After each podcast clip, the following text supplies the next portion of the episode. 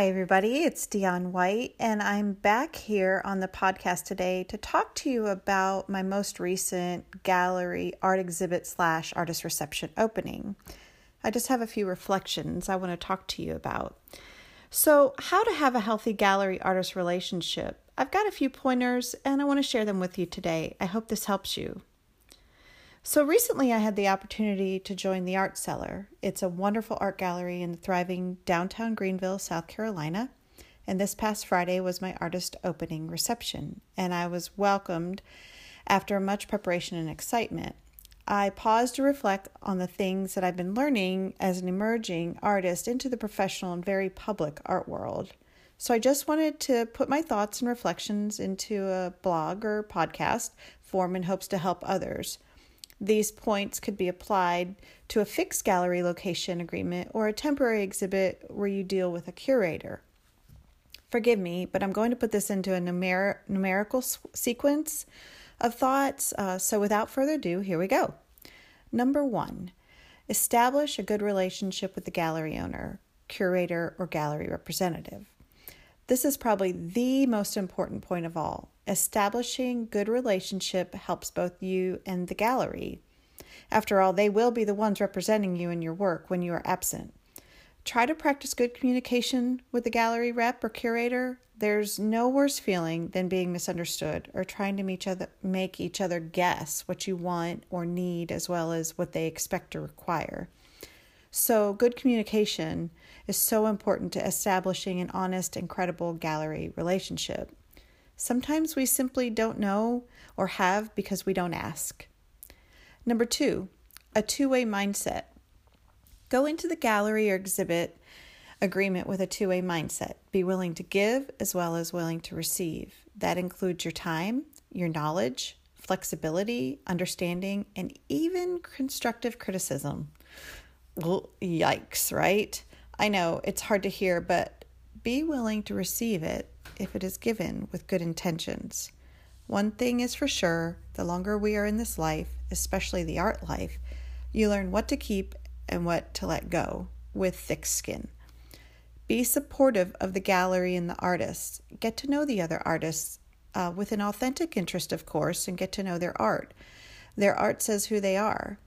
And when we support each other, then it's a win win situation at helping others persevere in this sometimes very hard field.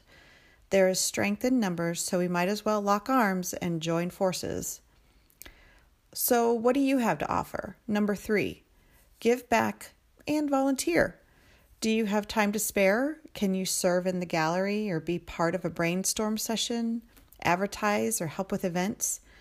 Brainstorming with fellow creatives is a way to inspire new ideas and solve problems. No two brains are alike, and everyone has different experiences and knowledge to share. If the opportunity is available, volunteer to help out in some way, especially if you can work the floor. This is great for you getting to know the dynamic of the gallery at non opening or open studio or gra- gallery crawl times. You will have time to get to know the type of clientele that the gallery attracts by being present and you have the opportunity to meet future collectors. I had that recent uh, experience. Anytime you are present, it gives you the opportunity to share your story and inspiration behind your work. These are key moments to building relational art capital. So, when you can, be there and be aware. Don't be like a car salesman, though. Sorry, sorry, sorry, y'all who are car sales peeps, but just be present and aware of what the gallery viewers are doing and being drawn to. And who knows, it may be your wall or your exhibit. This is your opportunity to connect. Number four, your art is not for everyone. I've learned over the years that timing and placement is important to connecting with the right viewers and who will love our art and who decides to collect it to live with it. But I have also learned that our art may not be for everyone no matter what we do or where it's at, and that is okay. Do not take it personally.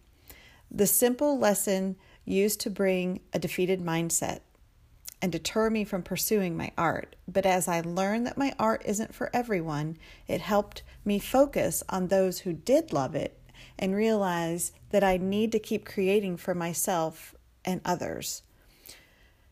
There will always be naysayers and critics, and some may try to size you up, but just let it go. That was not a cue to sing the Frozen song, by the way. Ha ha ha. Confidence counts. Number five, be your number one fan. Yay, me! Love yourself and love your art. To tag the last two points, I want to stress to be confident in yourself and your art. You have to be your number one fan. This is your art we are talking about here, something you have spent hours creating, honing skills, using God given gifts. So be confident because it shows either way when we are confident and when we are not. Be yourself and be authentic and be honest. Nobody likes a fake. So remember, you are rooting for you. Number six, create a buzz. What you sow, you shall reap. So create a buzz. If you are on social media, and you should be if you are an artist in this day, then promote the gallery, other artists, and your exhibit. Help a friend out and promote the great work they are doing, whether that is on social media or by word of mouth. Think of your fellow artists, gallery, or exhibit agreement as a partnership. Cross marketing and advertising can only bring exposure and better turnouts for all. What you show excitement and confidence about, others will then become curious about. It is contagious. It is a win win. Your enthusiasm and generosity will reap just that. Number seven, show gratitude. It may be last on my list, but it's not least important. In this busy life, it is easy to get selfish in our endeavors, but I am challenging you to be appreciative and show gratitude. I know it's November, it's Thanksgiving season, and everybody gets a little bit more generous, but I'm talking about all the time 52 weeks out of the year, 365. Show gratitude. Even if you are paying for your space or giving of your time or have been honored and asked to exhibit in a show, be kind and show gratitude. We work hard to make the art, but it is important to value those who help our art to be seen.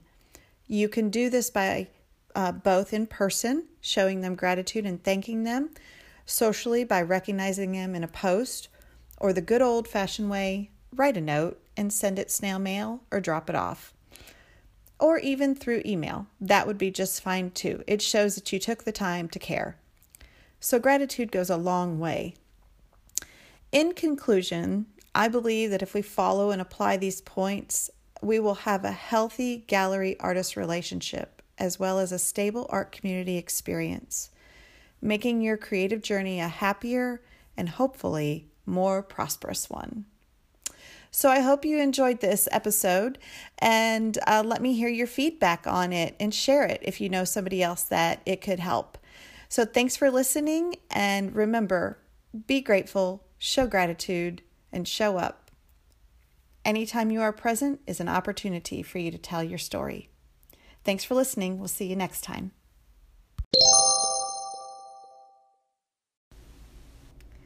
Thanks for joining me on the podcast today. I really hope you enjoyed this episode. Hey, listen, guys, you can subscribe and follow me on several different platforms. I'm on Apple iTunes, Spotify, Google Podcast, Anchor FM, Breaker, Radio Public, Stitcher. You find it, I'm on there. But Anchor FM has made it now possible for you to partner and support this podcast. If you believe in what I'm doing here for the creatives and the art world, so to speak, uh, you can think about joining me. I would love for you to be able to support me with as little as 99 cents a month up to $9.99 a month. Now, portion of the proceeds will go to a charitable cause that I choose each month.